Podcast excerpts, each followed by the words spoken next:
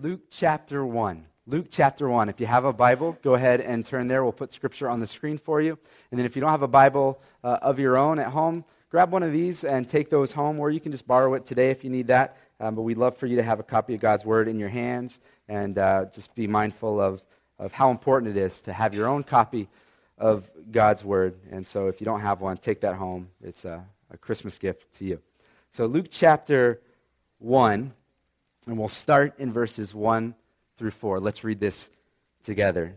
It says, Inasmuch as many have undertaken to compile a narrative of the things that you have been that have been accomplished among us, just as those who from the beginning were eyewitnesses and ministers of, uh, of the word have delivered them to us, it seemed good to me also, having followed all things closely from some time past, to write an orderly account for you, most excellent Theophilus, that you may have certainty concerning the things that you have been taught. That's the word of the Lord for this morning. So, a few months ago, uh, I got up really early and left uh, to go to my office. Uh, it was about 5 a.m. to finish writing a sermon. Uh, that's when I do my, my best work early in the morning. I know you think I'm crazy, but that's just how I roll. And I remember on the way to the office, I stopped at the post office to drop off some mail and did that, and then walked out of the doors and across the street from the post office, I see and I hear this man going absolutely nuts, screaming and cussing on the sidewalk as he's walking by. And then he proceeds to smash in this storefront window that just completely erupts, it explodes. And then he just keeps walking and screaming and cussing. And it was so early in the morning that nobody else was around but me, so I saw it my responsibility to call the police and let them know what happened. And uh, I called them up and let them know, and they started asking me all these questions about what did the man have on, what was he wearing, what was he saying, where were you, uh, what did you see, what did you hear. I mean, I just gave them all these details. I was an eyewitness. Kind of felt special, I got to be honest. I was an eyewitness, and I shared my eyewitness account with the police officers. And for the next few weeks together, we're going to be looking at the gospel according to Luke, these first few chapters, the good news of Jesus according to Luke. And he opens here by saying that I have compiled eyewitness account. So here's what's going on. We re- read that Luke has committed to compile eyewitness account of the life and the ministry and the teaching of Jesus into a narrative, into a book, the gospel according to Luke. And specifically, he's doing so, it says, for a man named Theophilus. Now, now notice the title that he gives Theophilus here. He says, You are most excellent Theophilus, verse 3. And this title is significant because it gives us some insight into Theophilus and it gives us some insight into why Luke is writing the book and, and how he's writing the book uh, for Theophilus. This title, Most Excellent, is also used later by the Apostle Paul when speaking to most excellent Felix, who is a uh, Roman governor in Judea, and then later for Felix's replacement, most excellent Festus. And, and so this will tell us a little bit about the, the title for Theophilus, that he is perhaps either a government official or some kind of person of high social standing. And so Theophilus is a man of means, or at least he's a man with access uh, to means. And so we see here that Theophilus is most excellent Theophilus, and that it says he has been taught about Jesus Christ. So he's heard all the buzz about this Jesus Christ. The people are saying he's God, he's come back from the dead, and, and so he's heard all of this, he's been taught all of this, and he asks Luke to compile for him accounts about the life and the message and the ministry of Jesus. And Luke says, I'm doing this in order to provide for Theophilus certainty about Jesus and his lordship. And so, being a, a man of means and a, a man of position, Theophilus very likely funded Luke to do this research and to publish this book. So, as a church in Boston, uh, which is a, a major world educational hub, seasonally in our church, we have people who are, are visiting professors or visiting doctoral students or postdoctoral students or just uh, students who are, are maybe working in the hospitals or working at Harvard or working at Olin or working at Northeastern or BC or BU, and they're living off of and doing research off of oftentimes some kind of grant. And, and that's really Luke's situation. I imagine Theophilus, being this man of means, paid for his travel expenses. I imagine he paid for the parchments for him to write on. And those parchments had to be transported. You know, Luke couldn't just back it up to the cloud, he had to transport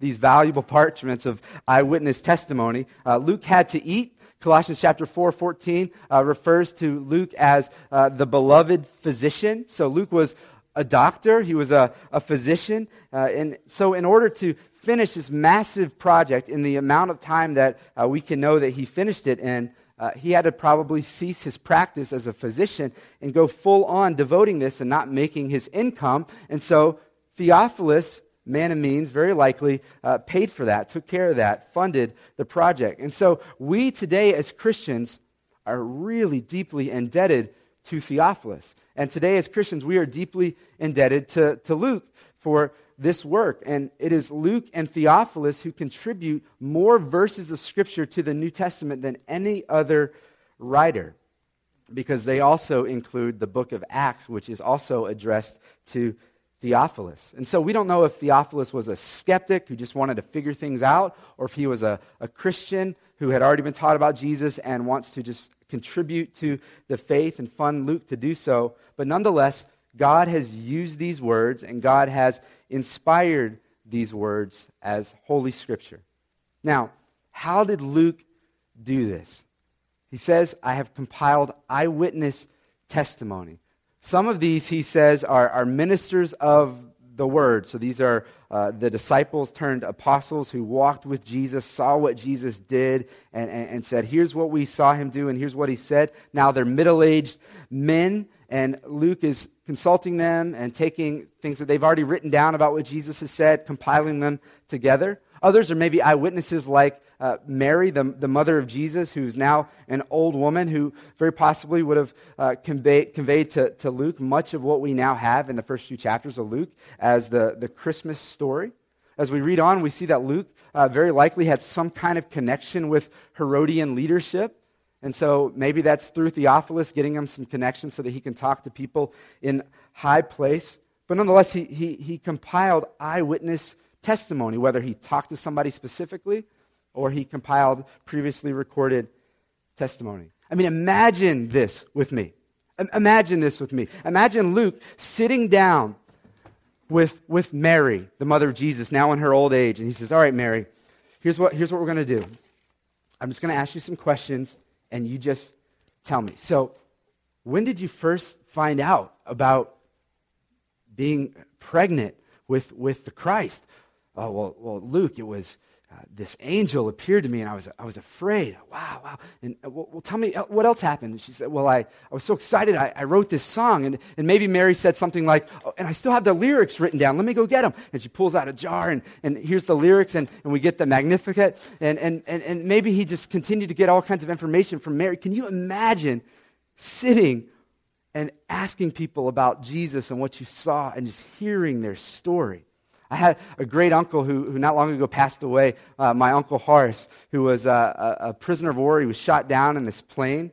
And I remember as a seventh grade boy interviewing him for uh, a report that I was doing and just hanging on to every word. Like, old people can be cool. Wow. And just like writing all this. It was so amazing. Imagine that. Imagine with me Luke sitting down with the, the shepherds and talking to the shepherds. Okay, guys, tell me, tell me what, it, what happened. Oh, Luke, it was phenomenal. We were, uh, we were out with our sheep at night in the fields outside of Bethlehem, and uh, we, this angel appeared, and we were, we were afraid. And, and, and then the, the sky was full of these angel armies, just as far as the eye could see. It was phenomenal. And Luke feverishly writing all of this down. Can you imagine the privilege that Luke had to talk to these guys and to, to, to compile for a long season of his life just eyewitness testimony uh, of the life and the ministry and the message of, of Jesus. I mean, what a privilege he had. And Luke says, I, I, I looked closely at all of these things that I compiled together, and I arranged all of this testimony in an orderly account. So there's a lot of chronological order that Luke uh, arranges here, but he arranges this detailed narrative of the life and the ministry of Jesus from Dr. Luke, who was this highly educated detailed oriented. Don't you want your physician to be detailed oriented? That would be nice, especially if he's, you know, taking out your tonsils or something. Gifted writer. I mean, you read his writing style in the original language, and it is absolutely impressive. This is Luke. Now, imagine this is an era long before, and everybody has video on their phones, and it doesn't count unless it was videotaped on your phone. A tweet doesn't even count anymore. You had to actually, you have to videotape it, right? Instagram has video now. It's insane, right? This is before that, where eyewitness testimony is huge, right? Where you compile eyewitness testimony. We don't have forensic evidence, we have testimony. We compile it all together to verify the truth. And then the gospel, according to Luke, is published and, and, and passed around while contemporaries of these eyewitnesses are still alive, mind you. So that if it was false, they would have said, Oh no, let me write an account to say why this is wrong, why this did not happen. But that didn't happen because it's truth. The scripture is historically verifiable, eyewitness testimony, published and passed around. And so for the, for the next few weeks, what we're going to see is we're going to see eyewitness testimony of the Christmas story. And I want to look at one per week for the next few weeks. And this week's, I want to look at Zechariah. I want to look at Zechariah, the next few verses here. Directly after Luke says, I have compiled this orderly account of eyewitness testimony, he says, and there was this man, the first one, there was this man named Zechariah. So check out Zechariah, verses 5, 6, and 7. He says, In the days of Herod, the king of Judea, there was a priest named Zechariah of the division of Abijah. And he had a wife from the daughters of Aaron. So she was a, a preacher's kid. You know, you ever worry about those preacher's kids? She was a wife of the daughter, daughters of Aaron. And her name was Elizabeth. And they were both righteous before God, walking blamelessly in all the commandments and statutes of the Lord. But they had no child because Elizabeth was barren and both were advanced in years. And so we learn a little bit about this eyewitness, Zechariah the priest, and of his wife, Elizabeth, that they are this blameless couple. They are this godly couple. They are faithful to live out their covenant commitments to the Lord. They obeyed the scriptures faithfully. They loved God.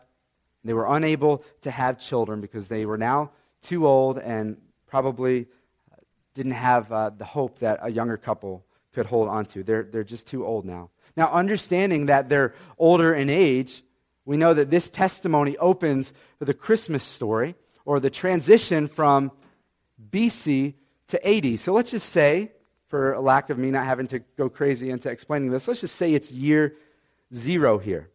And, and Luke's account would have been published sometime between AD 58 and, and 64, prior to uh, the persecution under Nero. And so Zechariah here in year zero and his wife, they're already a bit older. And so AD 58 to 64 would tell us that it's very, it's impossible that Luke himself sat down with Zechariah, but somebody did because it says this is eyewitness testimony. Somebody got this information, and Luke, who was a good historian, would verify that. He would, he would verify this. This isn't fable or legend or folklore, this is truth. Now, we learn today uh, in, in, this passage that Jerusalem is under the leadership of Herod the Great. He's appointed by Rome to, uh, which is the, the world empire of the day. And so we've been going through the book of Nehemiah, and we've kind of seen these transitions through various world empires. And today, the world empire here is Rome. And Herod the Great and his family line has been uh, appointed to be kings over Judea. And he is known as this tyrant leader. He's the worst of his uh, family line of the Herod reign of kings. He's known for killing his wife, killing his kids, killing many, many uh, Jewish leaders. Uh, Herod became known as a, as a master builder, just one construction project after the other. After the other, he built cities, he built, built palaces, he built fortresses, he built theaters, he renovated the, the, the, the second temple. And so the first temple built by Solomon, and then we've seen through Nehemiah and Ezra that season was the second temple, and then he then, Herod, comes in and renovates that. And it was just a little renovation. Let's paint the walls, let's redo the trim work, redo the floors. It was like massive renovation, massive, massive expansion. So to give you an idea, Solomon's temple took about seven years to build. Herod's temple, upwards of 80 years to, to build. And so the Herods were really concerned with uh, displaying their dominance. I was teaching my kids a new word this morning. We love to, to learn big words and feel smart. And so I was teaching them this word, megalomaniac. And they thought it was the coolest word, megalomaniac. Herod was a megalomaniac, just consumed with power and displaying that power. He was uh, a psychopath about his power.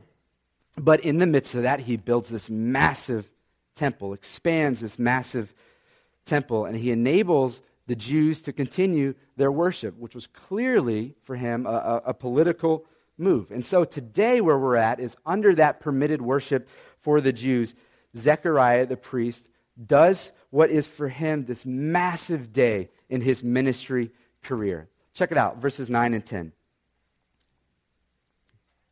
He says this. We'll do 8, 9, and 10. He says, Now, while he was serving as a priest before God when his division was on duty, according to the custom of the priesthood, he was chosen by Lot to enter the temple of the Lord and burn incense. And the whole multitude of people were praying outside at the hour of incense. And so, this is a huge day for Zechariah as uh, as a minister, a priest, a, a, pastor of sorts. Here's what's going on. We learn that his division is on duty. His division of priests are on duty. According to uh, 1 Chronicles chapter 24, there were 24 divisions of priests, and there's 18,000 priests in all, 24 divisions of those priests. And so each of those divisions would perform these duties twice per year under a 48 week uh, calendar year. And so there are so many priests that even though it's even divided up into divisions, they would actually, within the division, have to cast lots or roll the dice or do the straw, something along those lines, in order to figure out, okay, who gets to go and to perform these duties? Who gets this privilege? Random selection, they roll the dice, and it lands on Zechariah. Zechariah. Because of the, the large number of priests, this would be a once in a lifetime, if at all, experience for a priest. For me, this would be like as a, as a young pastor in this neck of Boston, it would be like getting asked to go pray at Congress. I mean, it happens every day that Congress is in session, right?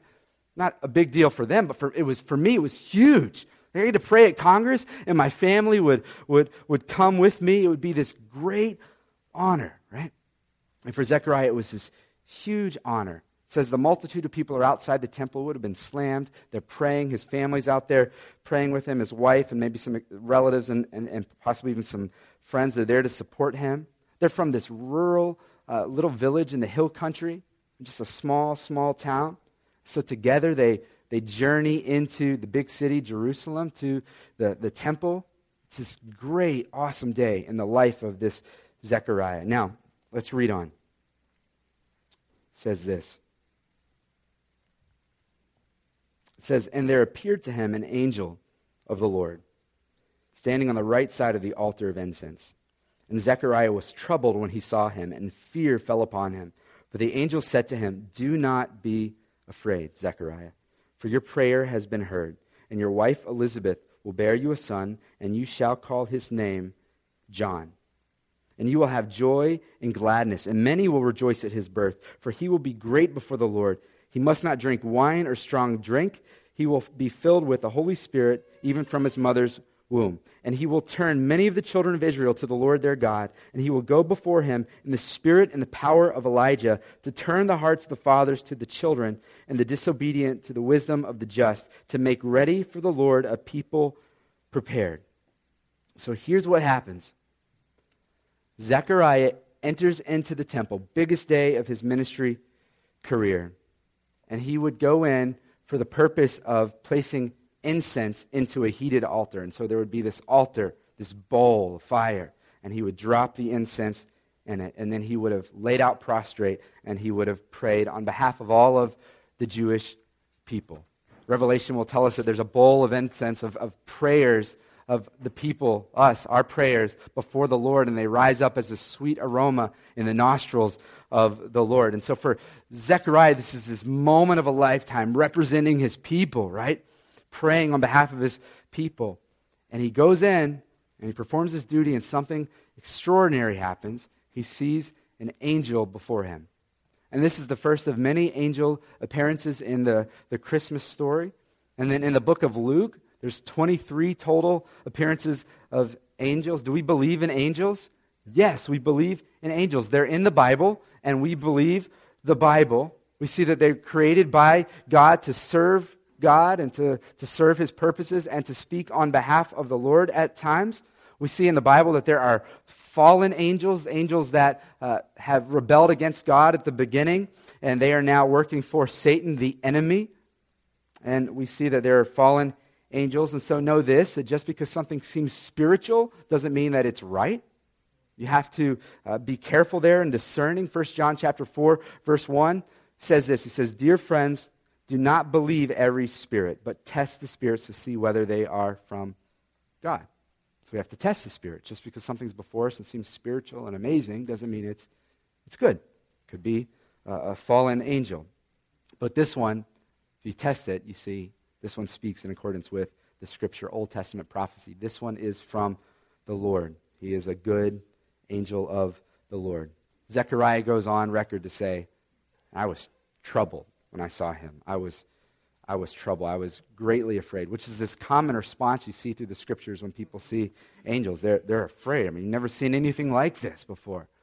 They were afraid. But the angel says what? As the angels often do do not be afraid. He says, Do not be afraid, Zechariah. Your prayer has been heard, and your wife Elizabeth will bear you a son, and you shall call his name John. Now, here's what we can gather from what the angel has said to Zechariah. We can gather this that Zechariah and his wife, Elizabeth, desperately wanted a, a child. The angel says, You have prayed, and your prayer, singular, has been heard. So, this must have been their biggest prayer request. Your prayer, the thing that you've been praying for over and over and over and over again, has been heard. They desperately want a, child. It would have been a disgrace in that day for a woman of her age to be barren. And so they prayed and they prayed and they prayed and they prayed. Let me ask you guys this Is there anything that you have been praying for a long, long, long time for? Been pleading with God to do this for a very long time? Let this be an encouragement to you. These are older people. They didn't give up, and God is gracious. You will have a son. You will name him John, which means God is gracious. The angel says, He will be great before the Lord. I love that. He'll be great before the Lord. Don't you want this, parents, for your kids? I want my kid to be great. I want my kid to be great before the Lord. In my preparation this week, this line just it just moved me. It really did. I just completely moved me. Earlier in the week, I was praying for my, my kids, and I was praying a, a prayer that just I'd never been prompted by the Lord to pray before, but I was praying to God that my kids would do greater things than I would do. I was just praying that, that, that God, would you use them more than you uh, could ever use me? God, would you do amazing things for them? May they see more lives changed than I'll ever see changed. Just do more through them in Boston and beyond than you would do through me. Parents, we, we pray prayers like this, praying God's blessing on our kids. We want a better life for our kids, right? And for him to hear that, you're going to have a son, and he's going to be great. Must have been such an amazing encouragement. Can you imagine? Yes, yes, yeah, I'm going to have a son. He's going to be great. The angel says, You will rejoice at his birth. Fellas, you remember when your wife peed on a stick, came out of the bathroom, and you said, All right, what's up? She holds it up, and you're like, Yeah, and you celebrate, and it's exciting. You remember that? My wife and I hugging, laughing, crying. But on top of that, the guarantee it's going to be a, this baby's going to be all right. It's going to make it. It's going to be, it's going to be great. Parents, we're already, you know, strangely proud of our children, right? At things that other people aren't really impressed at, but we think it's awesome. Go nuts. Can you imagine? Guarantee that your child's going to be great. You know, you hear a baby crying at the supermarket. You're just like, shut the kid up. And the mom's saying, he's got great pipes. It's going to be a rock star. I mean, just, it's strange. Get the kid out of here, right? Just, we're, we're weirdly, weirdly proud of our children. But this is no, this is God saying, no, your child, it's not you. Your child will be great. It's a guarantee. He says, but don't get too cocky. He's going to be a little strange, right? He's not going to be drinking any wine.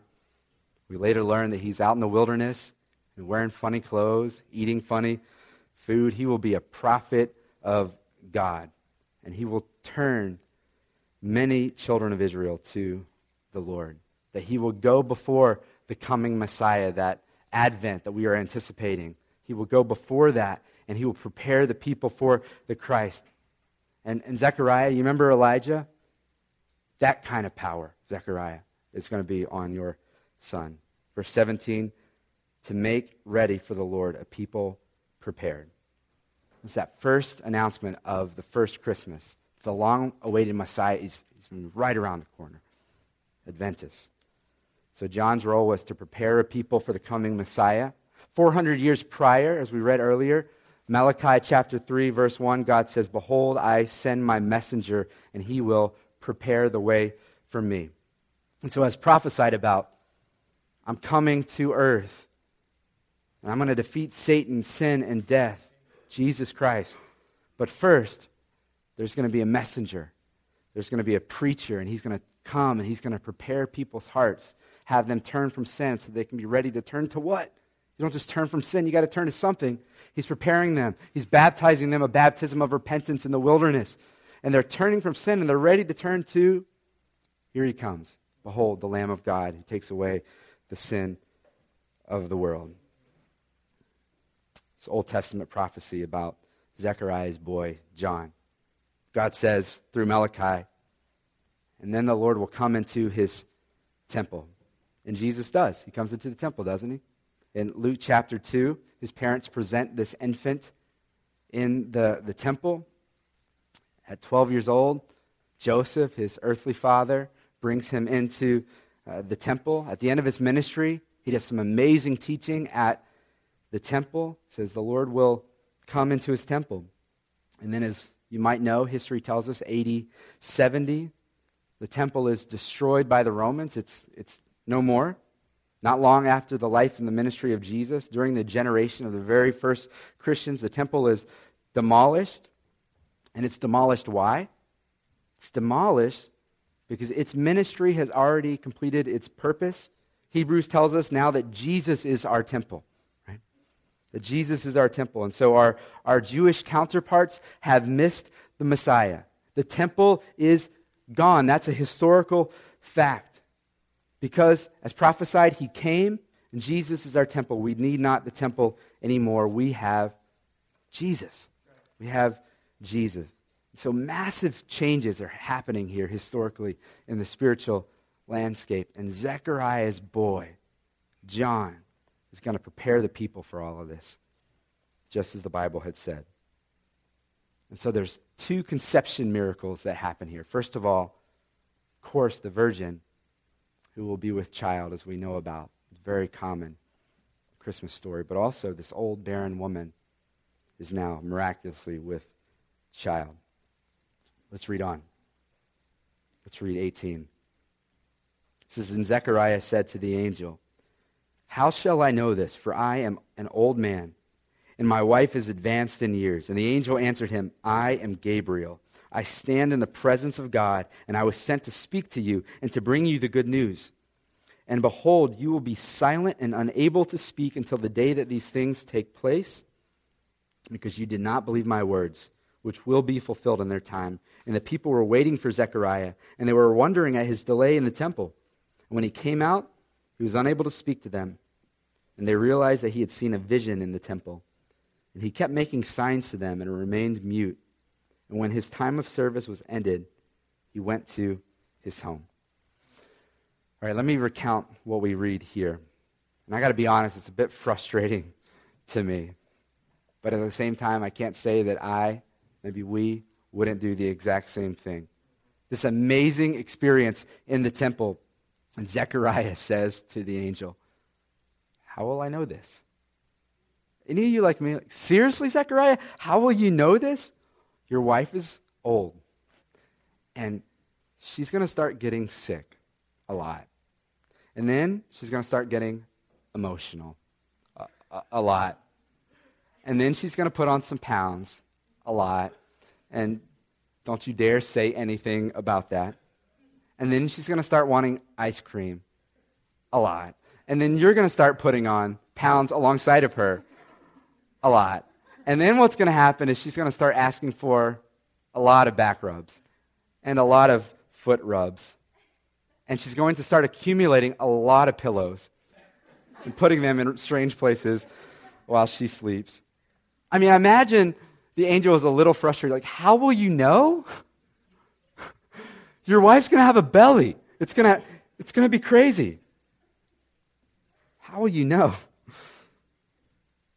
A little bit frustrating, right? Biggest day of your career, and you go inside and boom, there's an, an angel. You're talking to an angel. And your wife has a, a stomach now. I mean, what else do you need, right? It's pretty clear. But he says, I'm old, and my wife is advanced in years. Notice he didn't say, My wife is old. That's a good move, Zechariah. He's a wise man. She's advanced in years.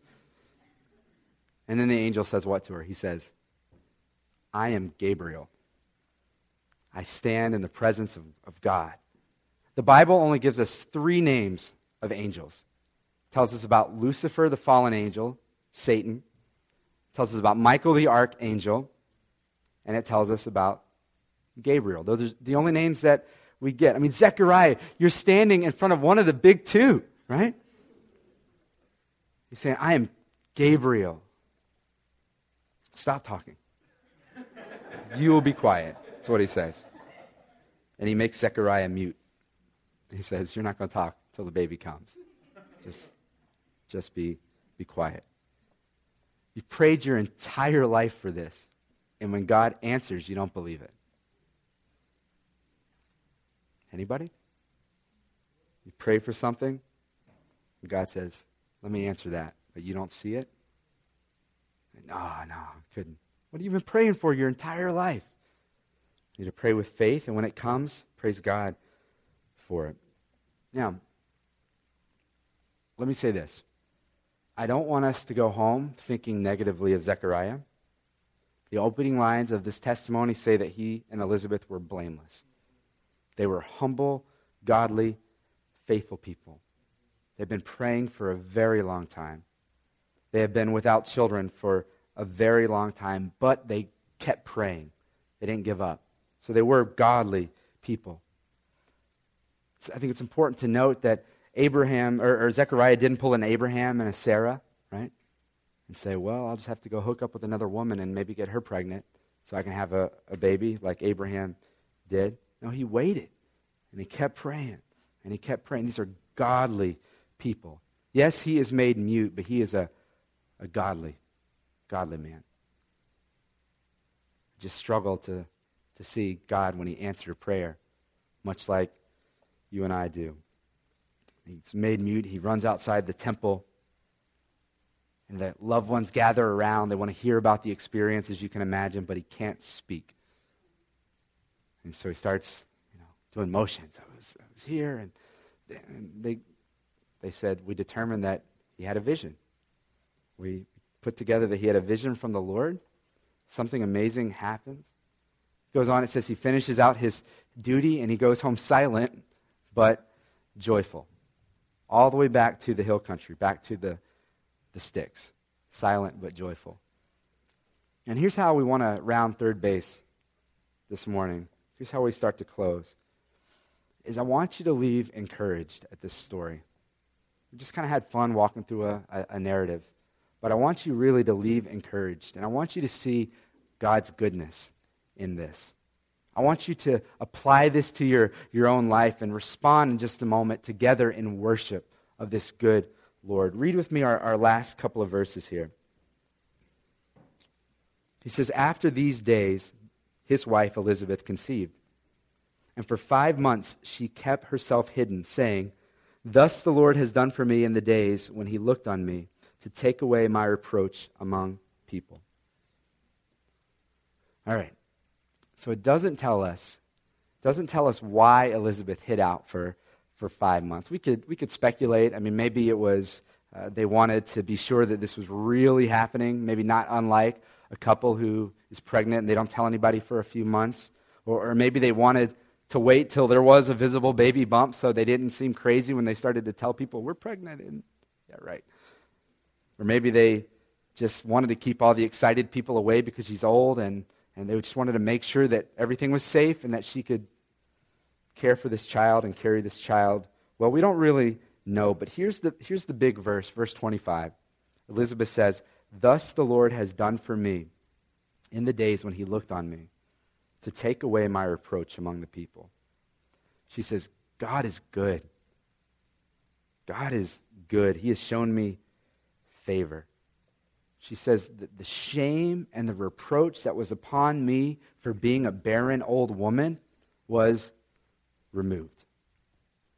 The worry of not having children in my old age because in that day, you didn't have Medicare, you didn't have hospice. And so as you got older, if you didn't have children, you were in trouble because your children took care of you, especially if you didn't have sons, because the sons took care of you and provided for you. These worries are gone.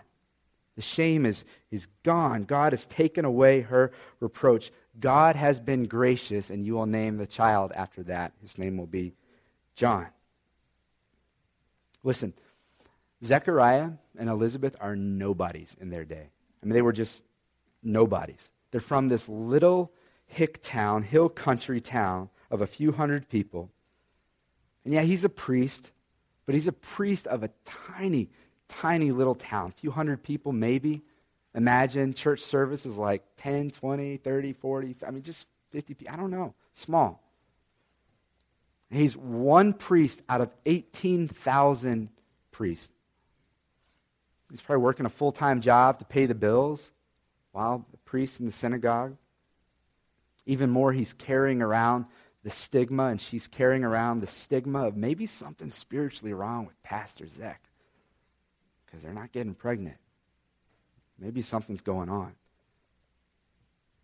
And then the dice are rolled, and it lands on Zechariah. It's a big day in his life, probably the biggest day in his ministry career, and he marches up to the big city. I mean, this is the Beverly Hillbillies go into the big city, you know? And they get to the temple, and he goes in and he does his duty, and he drops the incense. That's it. That was your whole life right there. But it wasn't, was it? The angel appears before him and says, I'm not through with you. God is not through with him yet. And I know your life has seemed insignificant to you, but let me tell you something. I see you, Zechariah. I see you, Elizabeth. And you are key players in the greatest story of all time. And you and your son are going to be the opening acts for the Messiah, the biggest show of all time. Listen, I want you to leave encouraged if you're faithful, like this couple, and nobody else seems to be paying attention, God sees it. God sees it. God cares. Be encouraged. Christmas story is, is full of eyewitnesses who were nobodies, but they had a backstage pass to see somebody, Jesus. It's pretty cool. God sees. Finally, Elizabeth prophetically says this in worship to the Lord. She says something that really God wants us all to be able to say, and that is this God, you have taken away my reproach. She says, God, you have taken away my reproach, which means shame. You've removed it. It's a very prophetic statement that she makes there. God, you know humble, insignificant, little old me. And you know the shame that I'm in, and yet you just remove it. And they have this big part in the coming of Jesus, and he comes into history. And what does he do? He removes our reproach. He removes our, our shame, and he lives to die. And he dies on a cross. And he knows you. He knows every little detail of your story, whether it's exciting or whether it's boring, whether you have attention or you have no attention, whether you have a lot of friends on Facebook or you have a couple friends on Facebook. God sees you and he knows you and he loves you and he wants to take away your reproach. He dies for you. He takes on your sin on the cross so that if you would look to Him and Him paying the price for your sin and say, I'll trust in that, not in myself. God says, shame, sin, I put it on Jesus on the cross. It's done. It's done. Some of you today, I, I want you to leave for the first time having the reproach of sin and shame removed from you. Where God says there's freedom because you trusted in Jesus and what he has done. You don't have to live a whole life of, man, I hope I'm good enough. I don't know, I keep feeling guilty and bad. God says, no, you're not good enough, period. But Jesus was good enough. He died for you. He took your sin and shame on the cross. Now go live free. You don't have that shame on you anymore. That's the message of the gospel, the good news of Jesus. She ends with this awesome line God, you've taken away my reproach. And I want you to leave saying, God, you've taken away my reproach. And much like she ends in worship in this story, I want us to end in worship and just worship God because he has done a good work in our lives. Amen. And so let me pray and let's worship.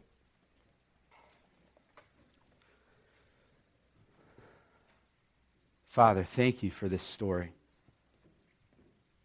Just a very interesting narrative. In a situation that it's hard for us to relate with, I know. A lot of us are young, don't know if we're barren. We don't really quite get the priesthood. I don't get the temple system. We don't understand the oppression of Rome and Herod. But God, I think many of us get shame. We understand shame. And God, I'm so thankful that you don't shame us. You don't wipe your hands of us when we sin against you. But ever since the beginning of sin, Genesis chapter 3, you said, I'm going to enter into that mess. I'm going to deal with it. I'm going to take it on myself. As I become a man, Jesus of Nazareth, I'm going to take that sin and shame. Have it nailed to the cross. I'm going to die because justice has to be served. But I'm going to resurrect to life. And God, I just pray that today there would be people who receive freedom from Satan, sin, and death and shame by trusting what Jesus has done. That they, for the first time, could really worship you. I mean, really worship you today as people who have had reproach removed. And God, for those in this room who are Christians, maybe you've been a Christian for some time now, may we worship you in light of this truth. May the gospel never become stale to us. May we receive it every day as the great news, the good news of Jesus. We thank you for our time. We pray these things in Jesus' name. Amen.